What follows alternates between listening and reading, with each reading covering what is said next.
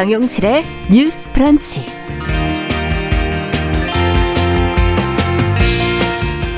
안녕하십니까. 정용실입니다. 이상민 행정안전부 장관이 한 언론 인터뷰에서 지역 균형 발전을 위해서 서울의 대기업, 주요 대학들을 지방으로 이전해야 한다고 말해 파장이 일고 있습니다.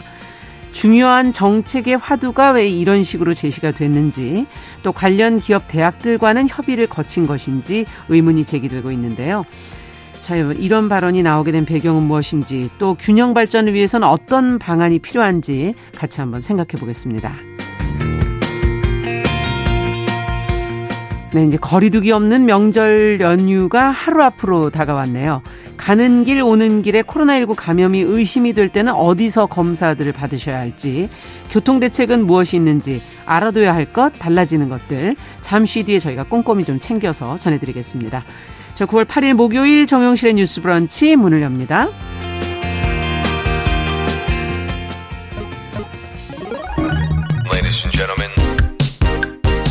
새로운 시각으로 세상을 봅니다. 정용실의 뉴스 브런치 뉴스픽. 네, 정영실의 뉴스 브런치. 오늘은 뉴스픽을 시작하기 전에 명절 전에 저희가 청취자 여러분들께 선물 드리는 퀴즈를 좀 준비를 했습니다. 자, 잘 들으시고 정답을 문자로 보내주시면 됩니다. 짧은 문자 50원, 어, 사진 첨부나 긴 문자는 100원이 부과가 됩니다. 자, 듣고 계시죠? 문제 나갑니다. 국민건강보험공단은 직장 가입자가 직장에서 받는 보수, 그러니까 월급 이외의 임대, 이자, 배당 등 다른 소득이 3,400만 어, 원을 넘는 경우 추가로 건강보험료를 부담하도록 하고 있습니다. 자, 2단계 부가체계 개편으로 이번 달부터 이 추가 보험료 부담 기준이 더 강화가 됐는데요. 그렇다면 기준은 얼마가 될까요? 1번 1000만 원, 2번 2천만 원. 네. 네, 정답 아시는 분들. 어, 1번이냐, 2번이냐. 50%의 확률로. 지금 이, 여기 계신 뉴스픽 분들도 어, 어렵다. 네. 힌트를 드려야 될까요? 아, 힌트를 주셔야 될 것 같은데요. 힌트는 네, 뭐든지 좀 액수가 아무래도 너무 적게 측정하기는 어렵겠죠. 네. 40분을 뽑아서 저희가 모바일 커피 쿠폰 보내드리도록 하겠습니다. 정답 아시는 분들 문자 보내주시고요. 정답은, 어, 저희가 11시 30분 이후 2부에서 알려드리고, 당첨자는 방송 후 프로그램 홈페이지 게시판에 따로 올려놓도록 하겠습니다. 확인해 주시기 바랍니다. 자, 뉴스픽 오늘 두 분또 자리해 주셨는데요. 어, 문제를 두 분 다 막 같이 풀고 계셨어요. 어렵더라고요. 네. 신보라 국민의힘 전 의원 어려우셨어요? 네, 어려웠습니다. 힌트는 알아들으시겠어요? 예, 네, 꼭 다행, 맞추시길 바라겠습니다. 네, 다행입니다. 자, 조성실 정치하는 업무는 전 대표. 네. 어떠셨어요? 보통은 다 문제 안에 힌트가 녹아져 있는데 생각보다 어. 디테일하게 질문이 나와서 놀랐습니다. 놀라셨죠? 네. 아, 정답을 맞추시, 맞춰 주시길 바라면서. 자, 우리는 앞서 제가 말씀드린 오늘 그 내용을 한번 뉴스를 시작을 음. 해볼까 합니다. 이상민 행정안전부 장관이 최근 언론과의 인터뷰에서 대기업, 서울의 주요 대학들, 어, 명명을 하면서 지방으로 보내야 한다. 이렇게, 어, 말한 내용이 있었어요. 관심을 지금 끌고 있는데, 어떤 내용인지 조 대표님께서 좀 정리를 해주시면 저희 같이 한번 생각해 보죠. 네, 이상민 행정안전부 장관이 한 언론사와 인터뷰를 통해서 서울에 본사를 둔 대기업과 음. 또 실, 이렇게 구체적인 이름을 언급하며 주요 대학 또 음. 특목고 등을 지방으로 이전시키겠다는 대형 의제를 던져서 파문이 음. 일고 있습니다. 그러니까 문제가 된 부분은 이 발언이 사실상 대통령 보고라든지 아니면 국정과제에 포함되어 있다든지 아. 예고가 됐던 혹은 절차를 밟은 발언이 아니라는 점인데요. 예. 그래서 지금 이제 주요 대학 세 곳에서 다섯 곳 그리고 임기 안에 대통령 임기 안에 대기업 특수목적고를 지방 이전함으로써 지방 분권을 실현하겠다는 것인데 음. 관계 부처나 담당자들의 경우에는 이게 이상민 장관이 당초부터 굉장히 깊은 관심을 가지고 있었던 사안으로 음. 뭔가 절차를 밟은 안은 아니지만 개인 관심사 정도이고 아직은 연구 용역비가 책정되는 정도의 수준으로 아. 이제 아주 논의 초기에 있다라는 입장이고요. 근데 문제가 되는 거는 이게 해당 대학들과 그리고 이 해당 대학을 관할하는 교육 당국과도 전혀 논의가 아직은 진행되지 않은 사안이라는 겁니다. 그렇군요. 네, 그래서 이게 지난 만 5세 초등학교 입학 논란이 있었잖아요. 네. 그것처럼 어떤 이런 절차에 맞춰서 발언이 나가야 되는데 네. 국민적인 어떤 공감대나 혹은 이런 형식적인 음. 부분을 밟지 않은 상태에서 논란을 일고 있다는 점에서 좀 귀추가 주목되고 있는 상황입니다. 네, 지금 이제 절차나 형식 이런 얘기를 해 주셔서 뭐 균형 발전 논의할 때 많이 나오는 이야기기는 하지만 어, 이 발언 자체가 이 시기적인 거나 절차나 형식 이런 부분에서 어떻게 보시는 간단하게 그건 한 말씀씩 좀 들어보고 시작해 볼까요? 네, 그때 이제 박순애 장관 때는 예. 아, 그 학사 개편 방향을 뭐 3년 내에 아예 이행을 하겠다라는 음. 로드맵까지 시행 방안까지 너무 구체적으로 밝힌 거라서 음. 이제 사전 협의나 그런 것 없이 진행돼서 무리를 빚은 것 그렇죠. 같고요. 네. 다만 이거는 이제 인터뷰를 통해서 행안부의 제일 과제가 뭐냐 지방 음. 소멸이다. 이대로 두면 지방 소멸로 이어지고 음. 인구 위기가 닥친다. 그래서 지금까지 써온 대책으로는 음. 어, 여전히 그 문제가 해소되지 않으니 음. 뭐 파격적인 인센티브라도 줘서 대기업, 대학, 특목고까지 함께 묶어서 이전하면 좋겠다라는 음. 식으로 이제 발언을 했기 때문에 음. 저는 전체적인 인터뷰 맥락상에서 의지를 밝힌 거다라고 음. 좀 평가를 했습니다. 예. 조 대표님께서는 어떻게 보세요, 이 부분을?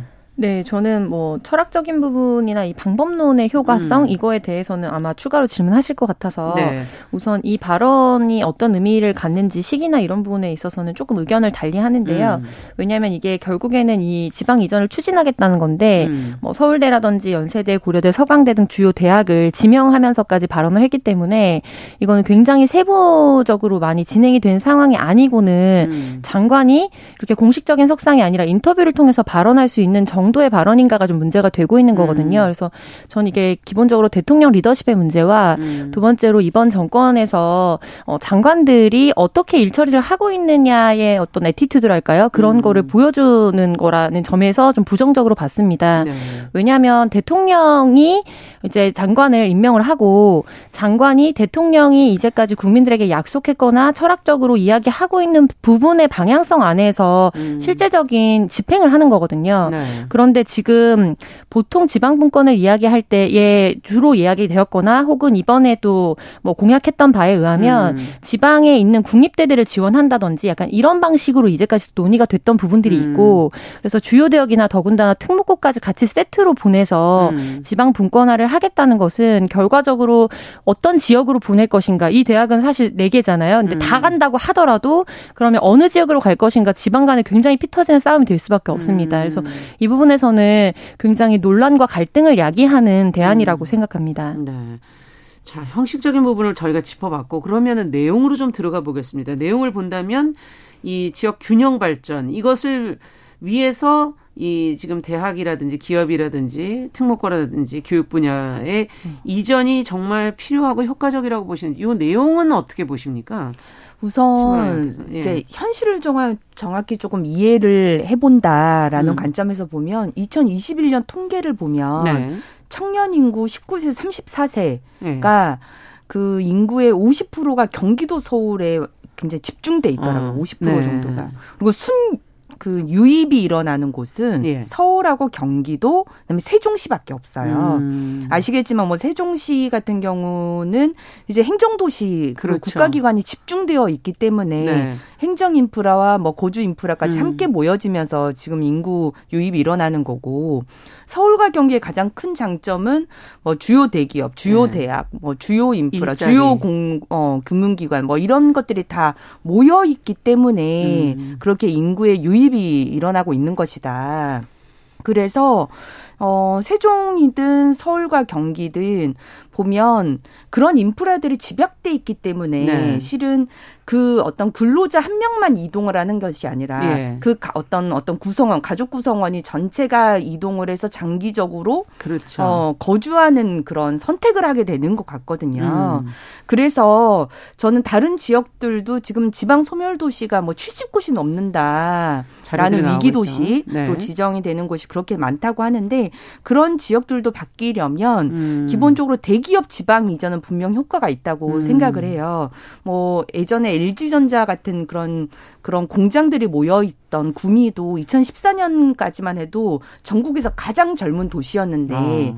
그런 공장들이 이제 수도권으로 이전하거나 이렇게 옮겨가면서 지금은 예. 평균 38세로 바뀌었거든요. 음. 반면 삼성 반도체 공장이나 이런 공장들이 있는 평택 같은 경우는 음. 또 이제 가장 젊어지는 도시로 계속 변모를 그렇죠. 하고 있고요. 음. 그래서 저는 대기업 지방 이전이 가져다 줄 효과는 분명하다. 음. 인구 유입의 효과가 분명히 있다. 음. 그리고 대학 이전은 이제 청년 인재 유치나 음. 대기업 유치의 메리토로서 의미는 있다고 보는데 문제는 어 이제 이상민 장관이 얘기했던 그 주요 대학 들이 음.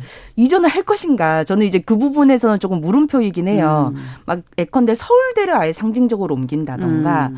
아니면 지역에도 이미 여러 대학들이 뭐 국립대도 존재하고 예. 여러 사립 대학들의 네. 뭐 통폐합 문제가 거론되는 소멸 위기에 있는 대학들도 있는데 음. 이러한 대학들을 이런 대학들을 주요 사립대가 뭐 통합한다면 모를까 음. 이전하는 방식이 뭐 토지의 문제, 뭐 음. 이동의 문제, 어 그걸 그 그거에 따른 어떤 인센티브의 문제 여러 가지가 걸쳐 있기 때문에 음. 시행의 미지수가 좀 있어 보인다라고 음. 생각을 합니다. 네. 지역 공립대학하고의 또 그런 관계는 어떻게 설정할 것인가, 네. 뭐 상생할 방법은 있는가, 뭐 여러 가지 고민들이 되겠네요.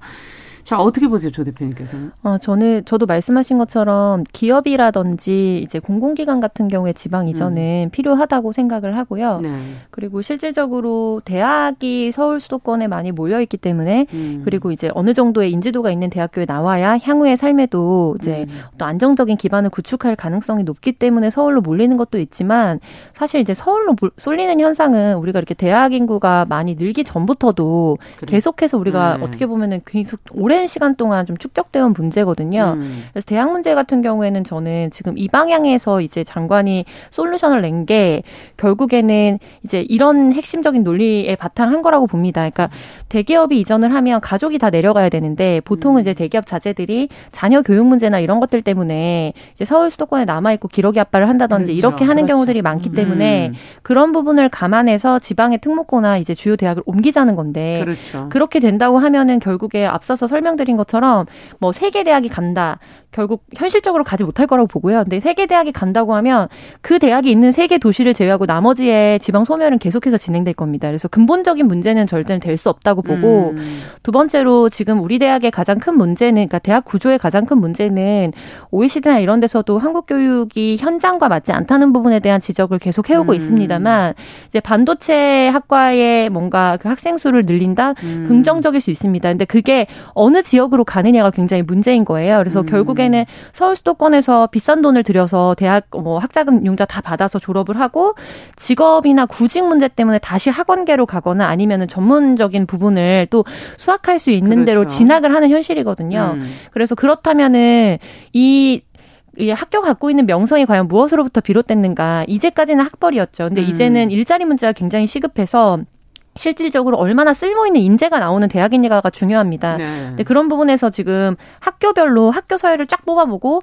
학생 1인간 지금 투자되고 있는 교육비, 실질적인 교육비의 통계를 쫙 내보면 음. 그 등수가 거의 일치한다고 지금 평가가 되고 있거든요. 네. 그래서 가장 중요한 거는 학생 1인당에게 어떻게 연구비나 이제 학업과 관련된 비용을 보장해 줄 것인가인데 음. 이제까지 국립대는 이름만 국립대지 실질적으로 많은 지원을 받지 못했습니다. 음. 그래서 그런 부분에서 이미 갖춰져 있는 인프라에 실질적으로 연구진이라든지 학생에게 줄 수 있는 교육 자원을 확보해 주는 방향으로 해야 각 거점별로 이제 도별로 그 거점 도시를 중심으로 해서 사실은 네. 지방 융성이 가능한 거라고 음. 보고요.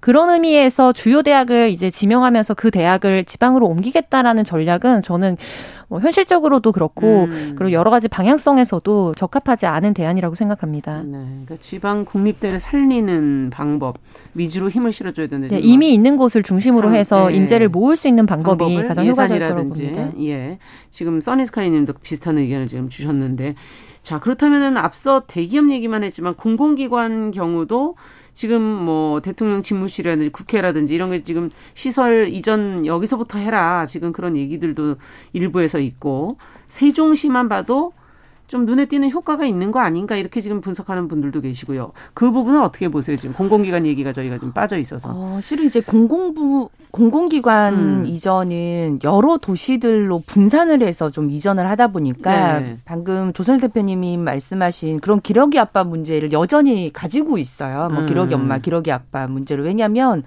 그냥 공공기관만 허벌판에 그냥 하나 하나 뚝딱 이렇게 음. 세워놓는 구조이고 그 주변에 인프라가, 인프라가 없다 보니까 네. 아이를 그 가족들이 다 내려가서 교육을 시키기도 음. 어 좋은 공간에서 거주를 하기도 음. 뭐 문화적 인프라 향유하기도 어려운 거예요. 음. 그래서 실은 이제 세종시가 가장 특별했던 이유는 모든 부처의 행정기관들을 다 하나로 모아놓고. 집약시키고 네. 그 주변에 도시를 건설하고 예. 아파트를 짓고 음. 뭐 그러면 인프라 를 다 집약시켜 놓았기 때문에 가능하거든요. 음. 그래서 이제 그런 방향의 건설이 좀 필요하지 않느냐라는 아. 생각이 들고요.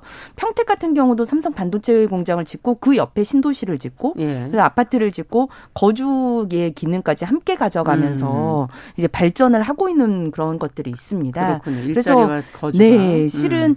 뭐 요즘 MZ 세대라고도 다 표현을 하긴 하지만 많은 근로자들이 그리고 많은 음. 이제 주민들 삶의 질의 문제 에 대해서 많이 고민을 하거든요. 그렇죠. 예. 그래서 왜 대기업을 선호하느냐, 뭐 임금의 문제도 있지만 음. 양질의 음. 어떤 그런 근로 환경이 갖춰져 있기 때문에 그렇고 음. 그 주변에 어떤 거주 환경이나 문화 환경, 교육 환경들이 함께 집약되는 어떤 구조가 만들어져야 네. 되고 그에 따라서 실은 국가도 그런 대기업들이 만약 지방으로 이전한다면 그에 따른 어떤 음. 그 인센티브도 줘야 되지만 그 어떤 주변 지대에 규제들을 좀 풀어서 음. 개발이 좀 공동으로 좀 이루어질 수 있도록 해야 음.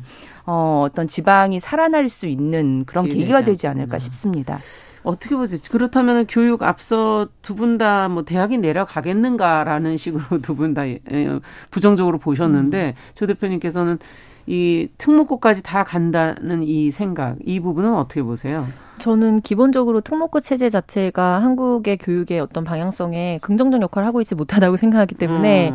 이제 특목고를 살려서 가지고 내려가는 거에 기본적으로 반대하고요. 음. 근데 지금 원래 우리 뭐 헌법도 그렇고 법 체계 자체가 대학의 음. 자치권을 굉장히 좀 강하게 인정하고 있는 구조입니다. 그래서 음. 어떤 협업하는 형태로서 대학을 설득하고 강력한 인센티브를 줄 수는 있겠지만 지금 이미 시작 전부터가 본인들이 이제 통지를 받거나 어떤 협의가 진행되기도 전에 언론에 음. 이제 지명돼서 너네 내려가 거의 이런 구조로 이번 보도가 사실 나가게 됐거든요. 결과적으로. 네. 그래서 그런 부분에서 이미 시작 자체가 오히려 만약에 이거를 임기 내에 5년에 걸쳐서 어떤 스텝업을 하려고 했던 과정이라고 하면 이 인터뷰가 그거를 더 이제 효과를 내기 어렵도록 꼬이게 만들었다고 아. 생각을 하고요. 그리고 이제 앞서 지방 이제 대, 어, 대학은 그런데 이제 공공기관 이전 같은 경우에는 예. 완전히 다 흩어서 정말 허허벌판에 놓는 거는 저도 효과적이지 않다고 생각하는데 음. 이제 권역별로 음. 클러스터형으로 분산하는 거는 필요하다고 봅니다. 그래서 결국에 네, 비슷하시네요. 한 권역이 음. 있으면 그 권역 내에서 약간 소도시 같은 경우에도 그래도 중대형 도시가 있을 경우에 사실은 조금 더 활성화되기가 쉬운 음. 것은 사실이거든요. 근데 이제 공공기관이 내려가면 이전처럼 예를 들면 2000년대 음. 2010년대까지만 하더라도 이 공무원 열풍이 갑자기 팍 불어지기 시작하면서 굉장히 뭐 고시원에서 그렇죠. 공부하는 노량진 인구도 많아졌잖아요. 네. 근데 지금은 다시 급감하는 추세거든요. 그래서 아. 공공기관이 가는 방향성에 대해서는 동의하지만 지금 어떻게 보면 지난 10년간 전망했던 것처럼 음. 공공기관이 이전했을 때 젊은 인구가 같이 내려갈 것이라고 전망하는 수치는 조금 더 보수적으로 낮게 측정을 해야 한다고 보, 는 편입니다. 네. 변화에 맞춰서 그럼 좀 더 생각을 바꿔야 된다라는 부분도 있네요. 자, 이 교육과 관련된 뜻, 지역 어, 균형 발전 특히 이 부분은 앞으로도 저희가 좀 지켜보면서 계속 좀 이 문제는 다뤄보도록 하겠습니다. 자, 오늘 두 번째 뉴스는 이 명절과 좀 관련된 걸 저희가 골라봤는데요.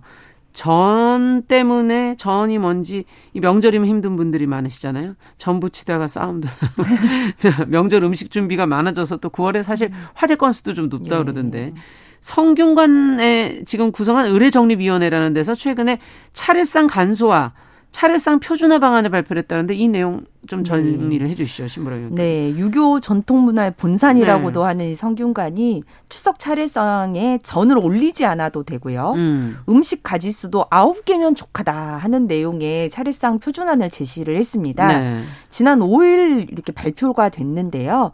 어, 이 추석 차례상의 기 본 음식을 보니까 음. 성, 송편, 나물, 구이, 김치, 과일, 술 여섯 가지고요. 네. 여기에 육류나 생선, 떡 등을 추가할 수 있다고 밝혔습니다. 네. 예시로 보여준 차례상을 보면요. 첫 줄에는 밤, 사과, 배, 감. 음. 그다음에 중간 줄에는 나물, 구이, 김치. 음. 그리고 세 번째 줄에는 술잔, 송편. 음. 이렇게 놓였고요. 그게 딱 아홉 가지. 아, 그러네요. 정말 간소합니다. 아홉 가지네요. 네. 성균관 측이 이렇게 간편한 차례상을 제시한 근거가 있는데요. 네. 조선시대 사계전서라는 의뢰 문해에서는 기름진 음식을 써서 제사를 지내는 것은 예가 아니다라는 아. 기록이 있고 유학 경전 얘기에서도 큰 예법은 간략해야 한다라고 했다는 내용입니다. 음. 예법처럼 여겨왔던 무슨 홍동백서, 뭐 조율이시, 그렇죠. 뭐 이런 표현도 예법 관련된 문연, 문헌에는 없는 표현이라고 아, 하네요. 네. 그래서 조상을 기리는 마음은 음식에 가질 수 있는 것이 아니니 전을 붙일 필요도 많이 차리려고 음. 애쓰지 않아도 된다라고 음. 밝혔습니다. 음. 자 예전에 뭐 가정을 해준지 뭐 이런 것도 생각나기도 하고 예전 생각도 나기도 하고 이건 얘기가 이렇게 되고 있는데 어, 전문가들은 얘기하지만 실제 현실에서 또 그렇게 잘 안 되는 그 음. 현실과의 음. 괴리 뭐 이런 부분도 좀 고민스럽고요. 어떻게 보세요? 이 문화, 제사 준비, 뭐 차례 준비 이런 것에 대한 문화적인 측면. 이런 걸 지금 발표를 한다고 해서 바로 고쳐질까 이런 생각도 들기도 하고. 네, 음. 최근에 특별히 또 여성 인권에 대한 어떤 요구들이 또 높아지고 음. 그러면서 이제 명절을 맞이했을 때 헤드라인이 많이 바뀌었잖아요. 어떻게 네. 명절을 지낼 것인가에서 아. 최근에 기억해 보면 최근 몇 년간은 명절의 불화 이야기들이 좀 더 많이 다뤄지긴 했습니다. 맞습니다. 네, 음. 근데 그랬을 때마다 나왔던 게 지금 이번에 성균관에서 발표했던 거에 대한 기사들이 속속들이 나오긴 했었거든요. 음. 그래서 이거는 어떻게 보면 원칙의 문제, 그러니까 이걸 공인해 준 거지 원칙의 문제라기보다는 이 명절을 대하고 서로를 인격적으로 대하는 음. 어떤 존중하는 태도의 문제라고 저는 보는데요. 네. 기본적으로 저는 전을 붙이면서 서로 노고를 하는 거는 좀 그거에 대해서 전통적 의미를 찾으시는 분들이야 하실 수 있지만 서로에게 네. 강요할 문제는 당연히 아니라고 생각을 하고 네.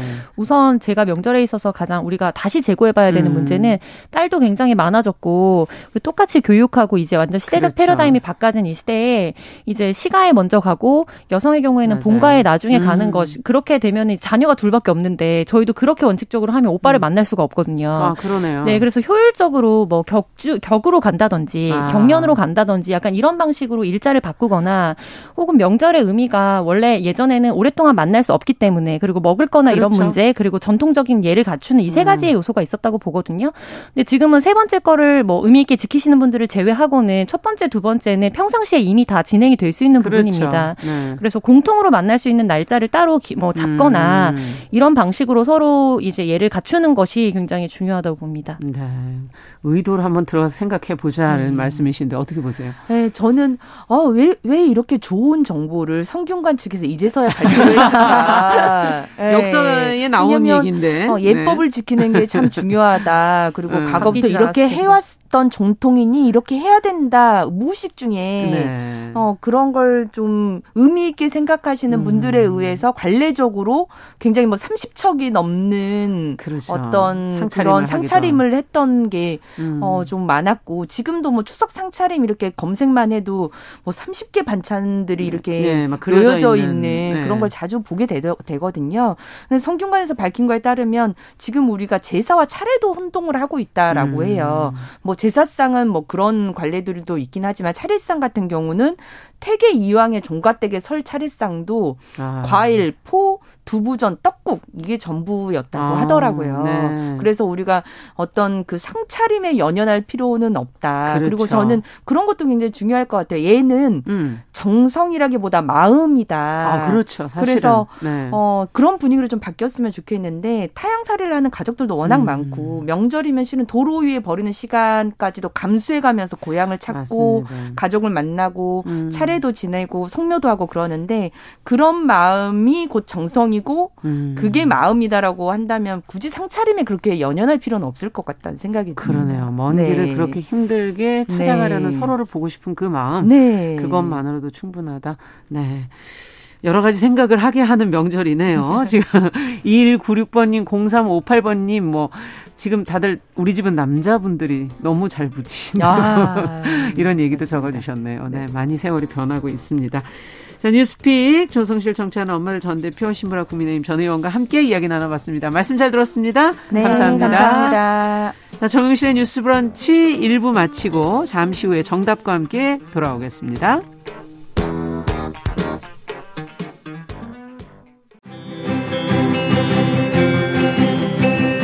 누군가는 아깝다고 생각할 우리 사회의 다양한 비용들과 푼돈들, 음. 삶의 전선에서 음. 최선을 다하고 살아가는 우리의 모습도 제 몫에 맞는 평가와 그에 합당한 시선이 좀 필요한 시점이 아닌가 하는 생각을 해충이다, 이충이다 이거는 네. 순전히 사람의 그 아. 그 잣대로 이야기를 하는 거예요. 음. 곤충이 우리 사람보다 몇억 년 먼저 지구에 나왔거든요. 호모 사피엔스의 선배다 이렇게 얘기를 해요.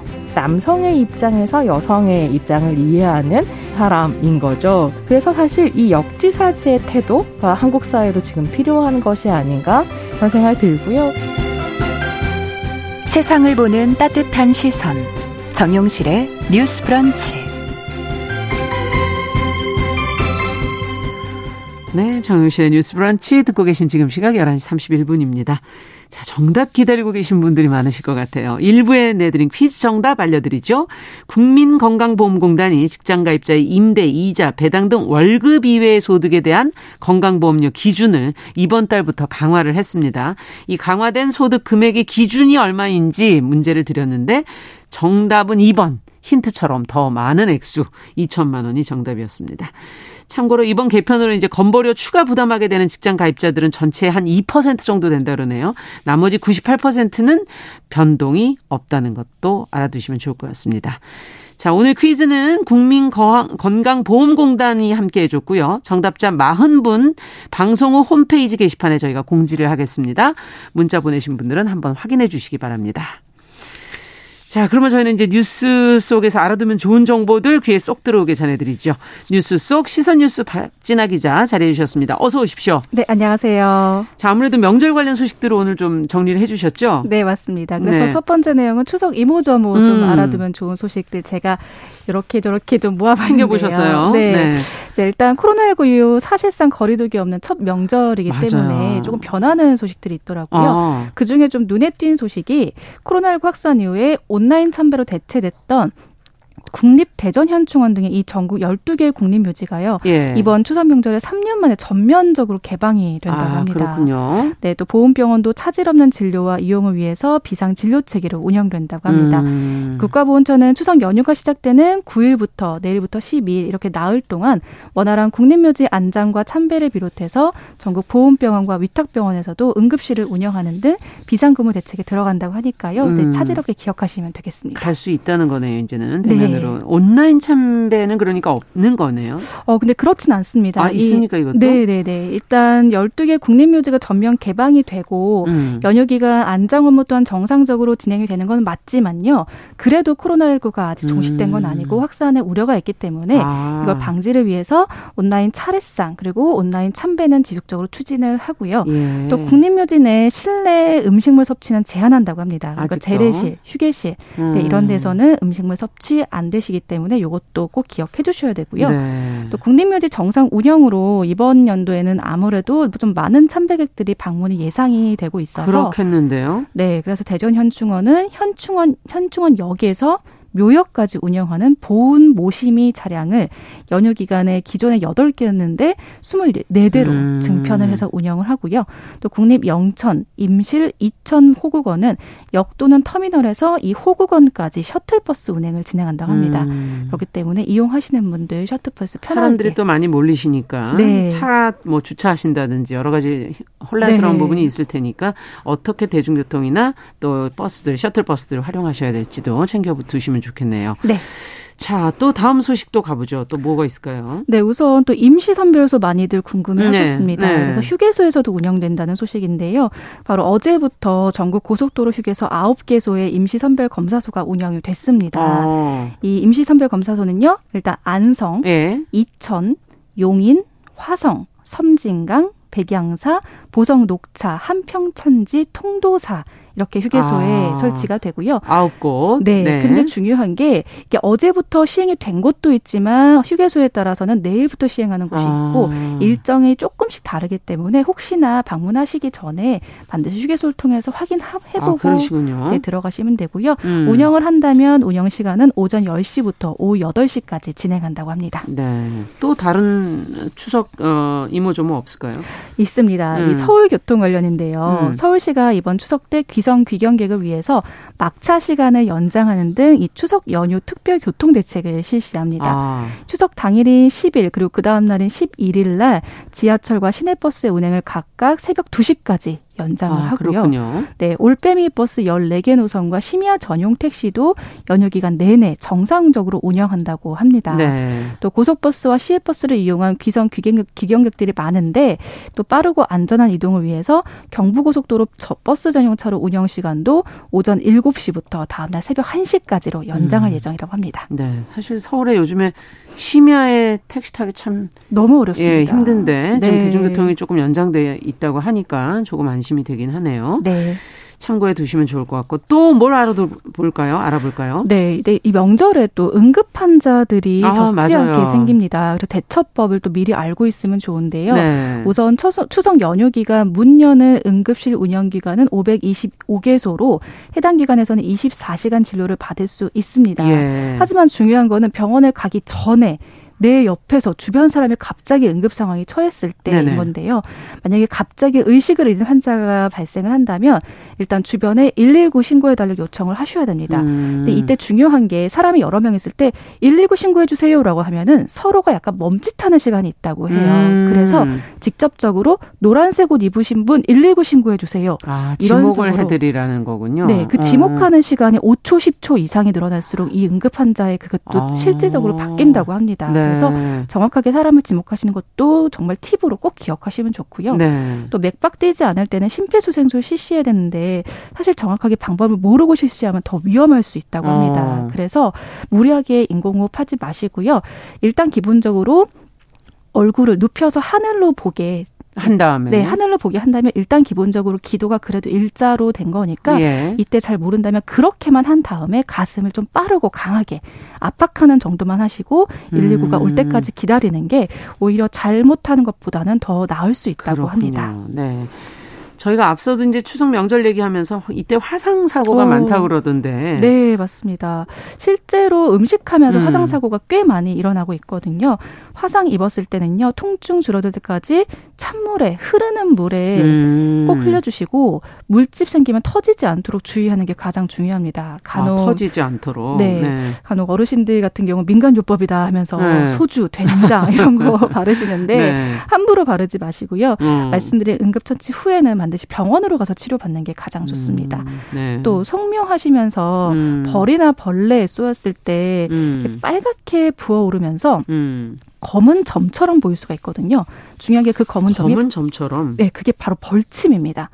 가장 아. 중요한 게 그 벌침을 제거하는 거거든요. 부어오른 것들은 나중에 가라앉을 수 있지만 벌침을 제거하지 않으면 더 큰 위험이 아, 있을 수 있기 그렇군요. 때문에 벌침을 제거를 해야 되는데 그게 검은 점처럼 보이는군요. 네, 맞습니다. 어허. 아주 작은 검은 점처럼 보이기 때문에 그걸 한번 먼저 당황스러우시겠지만 찾는 게 중요하고요. 이때 바늘이나 칼 이런 거 사용하시면 안 되고요. 가장 저도 직접 해봤는데 신용카드를 이용하는 게 가장 좋은 방법입니다.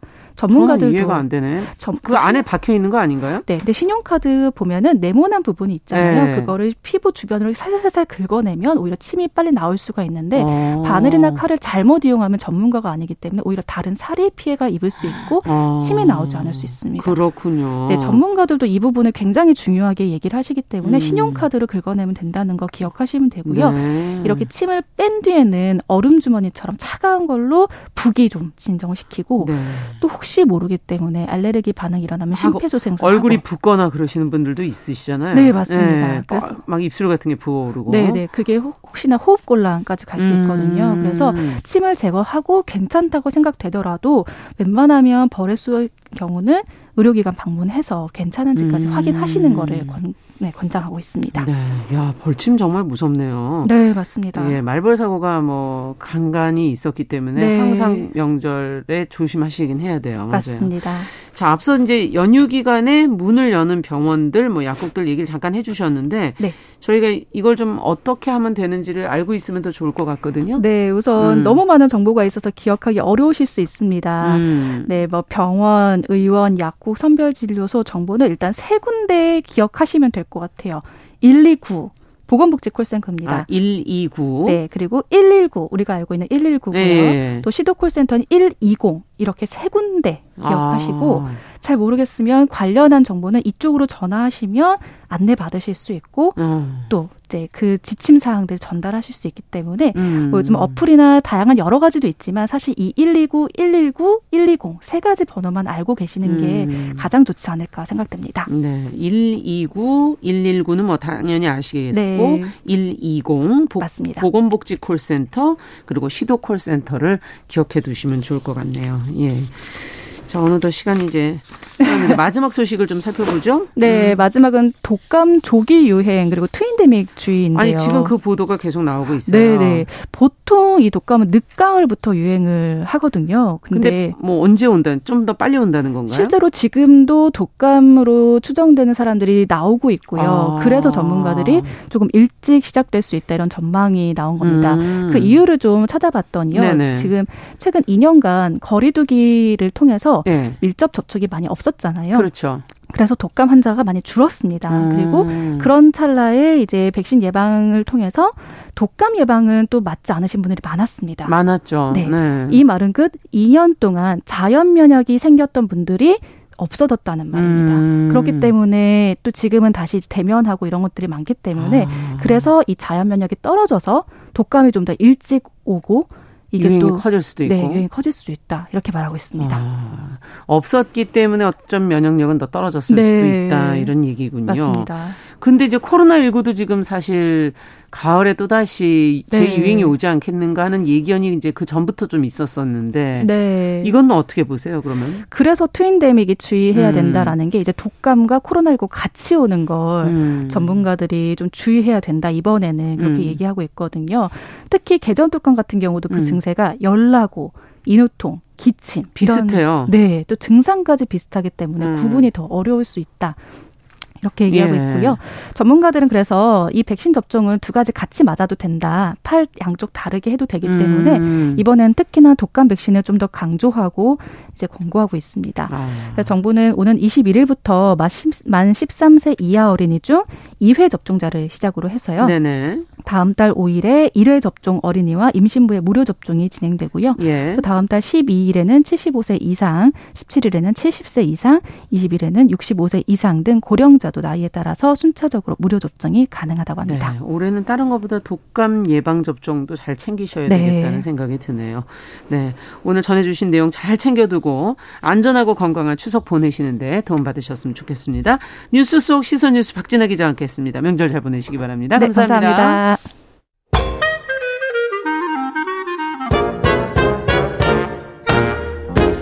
모두가 행복한 미래 정용실의 뉴스 브런치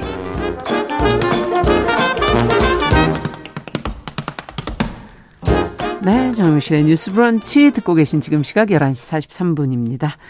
자, 이번엔 서점 편집자의 세심한 안목으로 고른 좋은 책 소개해드리는 시간이죠. 동네 책방. 오늘은 책방 사춘기 유지연 대표 자리해 주셨습니다. 어서 오십시오. 네, 안녕하세요. 네.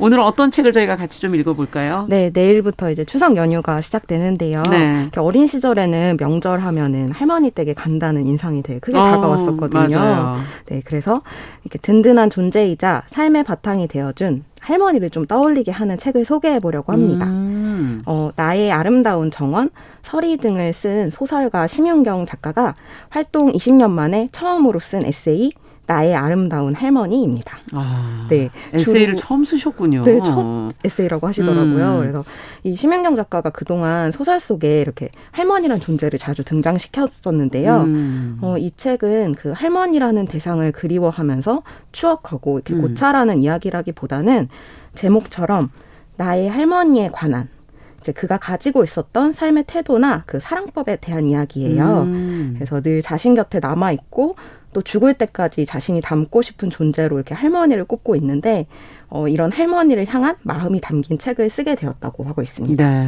네.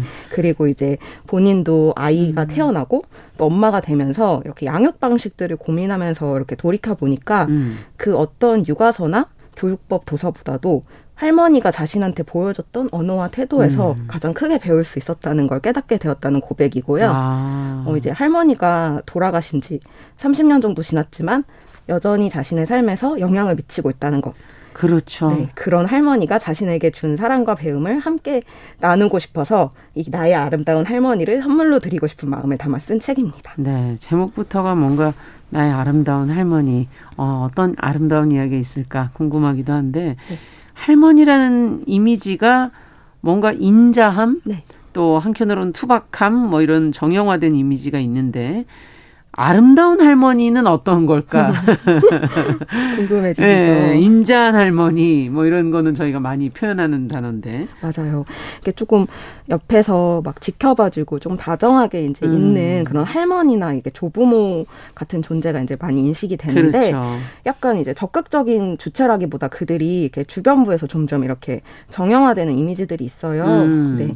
이 책에서는 작가가 이제 육아를 하면서 이렇게 떠오른 할머니에 관한 기억들을 소환하면서 음. 이렇게 사소한 다정함 같은 부분들을 많이 상기시키는데 네. 작가님께서 이제 스무 살까지 할머니와 함께 살면서 아. 겪었던 자신의 경험과 기억을 다시 떠올리게 되고요. 아. 이제 그러면서 함께 사는 할머니가 없다는 건 커다란 빈 구멍과도 같다. 음. 그래서 아이들한테는 이렇게 무턱대고 믿어주고 기특하게 여겨주는 누군가의 존재가 절대적으로 필요하다.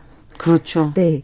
예전에는 이제 그런 존재들이 이렇게 같이 살았는데 음. 이제는 좀 함께 살지 않는 경우가 좀 많으니까 음. 그런 존재가 없다면 내가 그런 존재가 되어줘야 되지 않을까? 아. 네, 그렇게 생각을 하고 계시고 예. 이렇게 절반은 음. 엄마지만 절반은 할머니. 할머니 같은 엄마가 되기 할머니 위해 같은 엄마. 네, 네, 노력했고 또 아이도 기분 좋게 그 사랑을 받아들였다고 이제 얘기를 음, 하고 있어요. 음. 이제 책에서 이렇게 좀 가장 인상 깊었던 게 작가가 나는 잘 자랐다.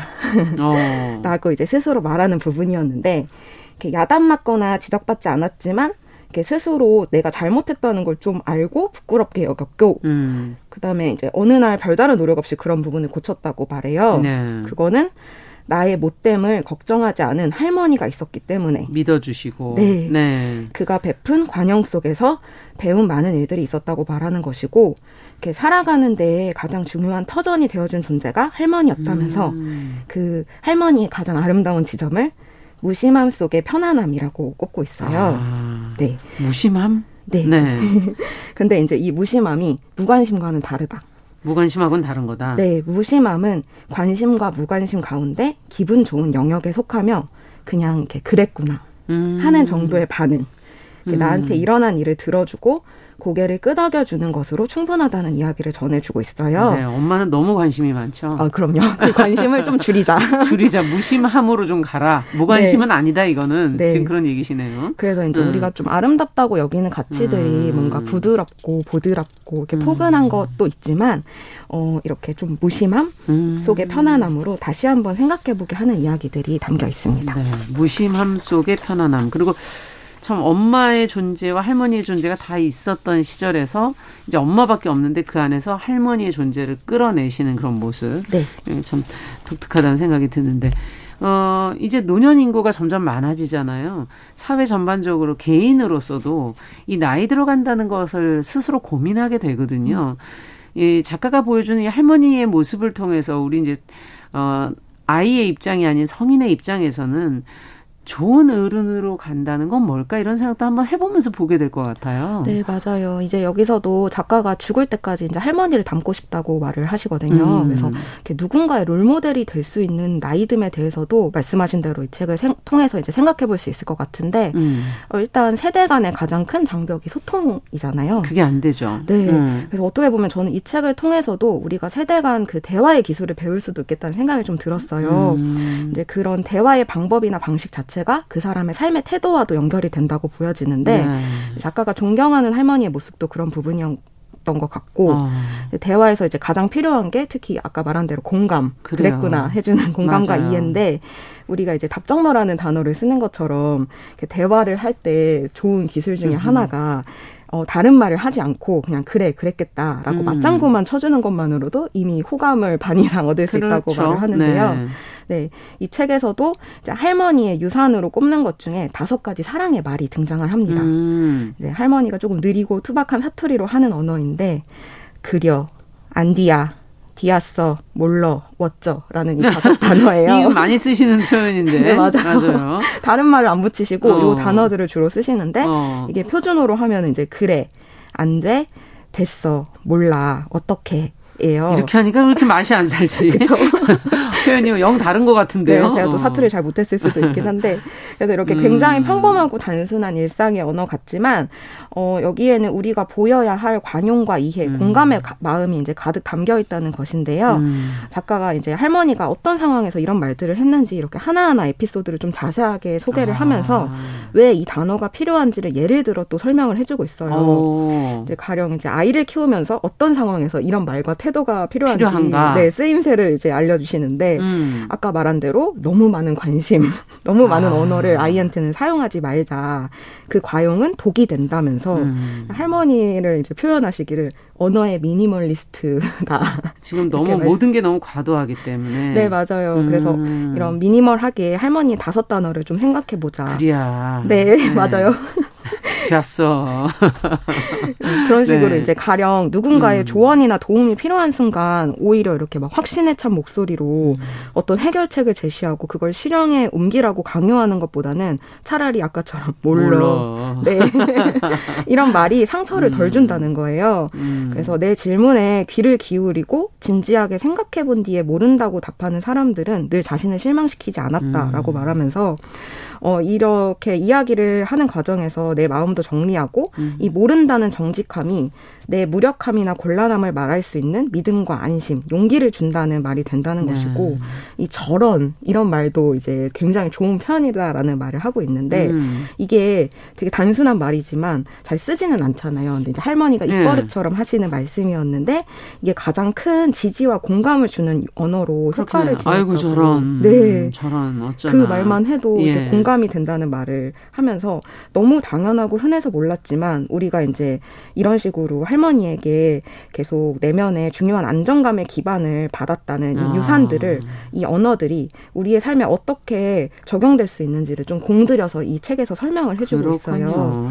그래서 한 아이를 사랑으로 키우는데 필요한 자양분이 이 부족함 없이 다섯 단어에 들어있다라는 음. 것을 느끼게 하면서 우리가 언어를 아끼자. 이렇게 할머니처럼 말하자를 실천하며 살아가면 어떨까라는 음. 것을 제안하고 있고 어, 실제로 이제 아까 말했던 단어들이 어떤 상황에서든 마법처럼 아주 효과가 좋다고 하니까 음. 우리도 한번 이제는 좀 네, 좀 자주 써보면 어떨까 하는 네. 말들을 하고 계세요. 작가기 때문에 그런 표현에 대한 것들을 좀더 네. 남들보다 예리하게 잡아내지 않았을까. 어, 네, 맞습니다. 그런 생각도 들고요. 네. 지금 책도 굉장히 편안하게 음. 마치 예전 오래된 만화책의 표지 같은 그런 느낌도 살짝 있고 네, 그리고 표지에 또 반가운 어, 브라운관 TV 브라운관 TV 예전 TV 네. 요강도 있고 네. 네 예전 좀 풍경을 보여주는 그런 어, 모습도 있어서 참 좋은데요. 어, 특히 언어를 좀 아끼자 하는 부분은 굉장히 공감이 되는 것 같아요. 실천하기 참 어려운 네. 부분이긴 한데요. 어쨌든 좋은 어떤 삶의 태도, 가치 이런 거는 좀 배워야 되지 않을까 하는 생각도 들어요. 네, 맞습니다.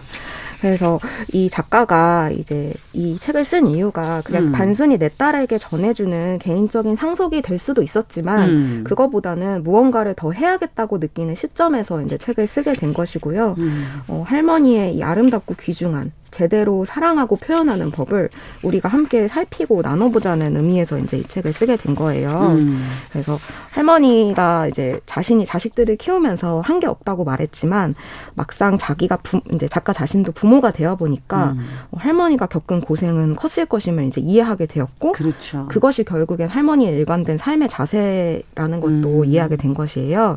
그래서 부모로서 내가 너희에게 많은 일을 했다고 생색내지 않고 음. 자식한테 어떤 기대나 대리만족을 추구하면서 어 이렇게 부채 의식이나 부담감을 주지 않는 것 음. 이런 식으로 보이지 않은 작은 응원들을 계속해서 전달하는 것이 진정으로 힘이 된다는 말을 하고 있고요. 네. 근데 사실 이거는 이제 물론 손녀의 시각으로 할머니를 본 모습이고 그렇죠. 네, 막상 부모로서의 이제 이야기를 들었을 때 음. 할머니의 모습은 이제 엄격한 부분도 있으셨고 아, 부모로서는 네, 네. 그런 음. 부분들이 있다는 것을 알게 됐지만 자신에게만은 한결같이 따사로웠던 이렇게 한방 웃음을 짓던 존재라는 걸 그렇겠죠. 떠올려요. 음. 네. 그래서 누군가에게는 그저 가난한 시골 할머니에 불과하겠지만 나에게는 한없이 아름다운 분이었다면서 음. 이 할머니가 내게 물려준 유산의 마지막 챕터는 늙음을 두려워하지 않는 점이다라고 아. 표현하고 계세요. 네. 그래서 물론 신체적 노화는 반갑지 않지만 어, 노년의 내 모습이 할머니를 닮았을 것이라고 생각하면은 그렇죠. 슬프거나 두렵지가 않다는 어. 거예요. 어. 그래서 할머니는 나에게 궁극의 아름다움이었으므로 나는 바로 그 아름다움을 향해 걷고 있다라고 이렇게 아름답게 표현하시는 아. 부분이 네, 굉장히 인상이 깊었어요. 네. 그래서 나의 할머니에 대한 손녀의 개인적인 이야기로 읽힐 수도 있지만 궁극적으로는 우리 세계에서 이 할머니라는 존재에 대해서 좀 다시 돌아보게 그렇죠. 만들어 내 자신이 또 할머니가 된다고 네. 생각할 때 언젠가는 저희도 네. 다 나이가 들 것이고 그렇기 때문에 어떤 우리가 이 책을 통해서 배우는 그런 삶의 태도 음. 할머니만이 가능한 그런 좀 초연하고 어, 편안한데 삶의 태도들이 어 배울 수 있을 것 같고 여기에 되게 인류는 우리 할머니가 돌아가시도록 내버려 두어서는 안 되었다라고 음. 이게 서두에 이런 말이 좀 써져 있는데 무슨 다시 말인지 알겠네. 네, 맞아요. 네. 이 사랑을 보존해야만 한다라는 말들이 다시 돌아오는 이야기가 되지 않을까 싶습니다. 네, 마지막으로 뭐 한 대목을 적어 오셨는데. 네, 혹시 읽어주실 네. 수 있으실까요? 그럼 읽으면서 마무리해 볼까요? 네. 사람의 늙어감이 추하지도 슬프지도 않고 그저 조촐해져 가는 것임을 나는 안다. 가진 것을 하나하나 내려놓으며 오로지 소리 없는 한박 웃음만으로 나의 남은 존재를 채워가는 것. 그건 정말이지 아름다운 길이었다. 네, 시민경 작가의 나의 할, 아름다운 할머니의 한 대목 읽으면서 저희 어, 책방 사층 유지연 대표와 함께한 동네 책방 마무리하도록 하겠습니다. 어, 명절 잘 보내시고요. 저희 명절 끝나고 뵙겠습니다. 네. 안녕히 계십시오. 안녕히 계세요. 네, 정영실의 뉴스 브런치 목요일 순서도 같이 인사드립니다. 저는 내일 오전 11시 5분에 뵙겠습니다. 안녕히 계십시오.